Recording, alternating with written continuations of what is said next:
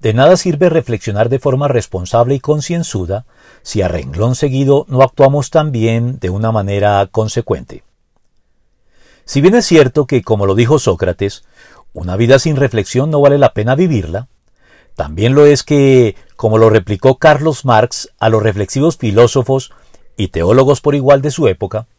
no hay que limitarse a interpretar el mundo de distintos modos. De lo que se trata es de transformarlo. No se trata entonces ni siquiera de identificar y denunciar la hiperreflexión o excesiva reflexión y consecuente demora para actuar luego de haber reflexionado, diagnosticada incluso como un trastorno psicológico por el psiquiatra austriaco judío Viktor Frankl, sino de censurar la ausencia total de las acciones correspondientes y concluyentes que deberían seguir siempre de manera natural y consecuente a la correcta reflexión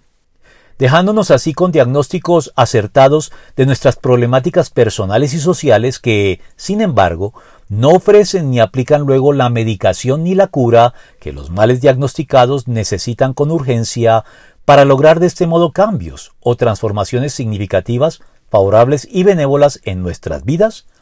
y en las de las sociedades de las que formamos parte, como lo llevó a cabo Nehemías en su momento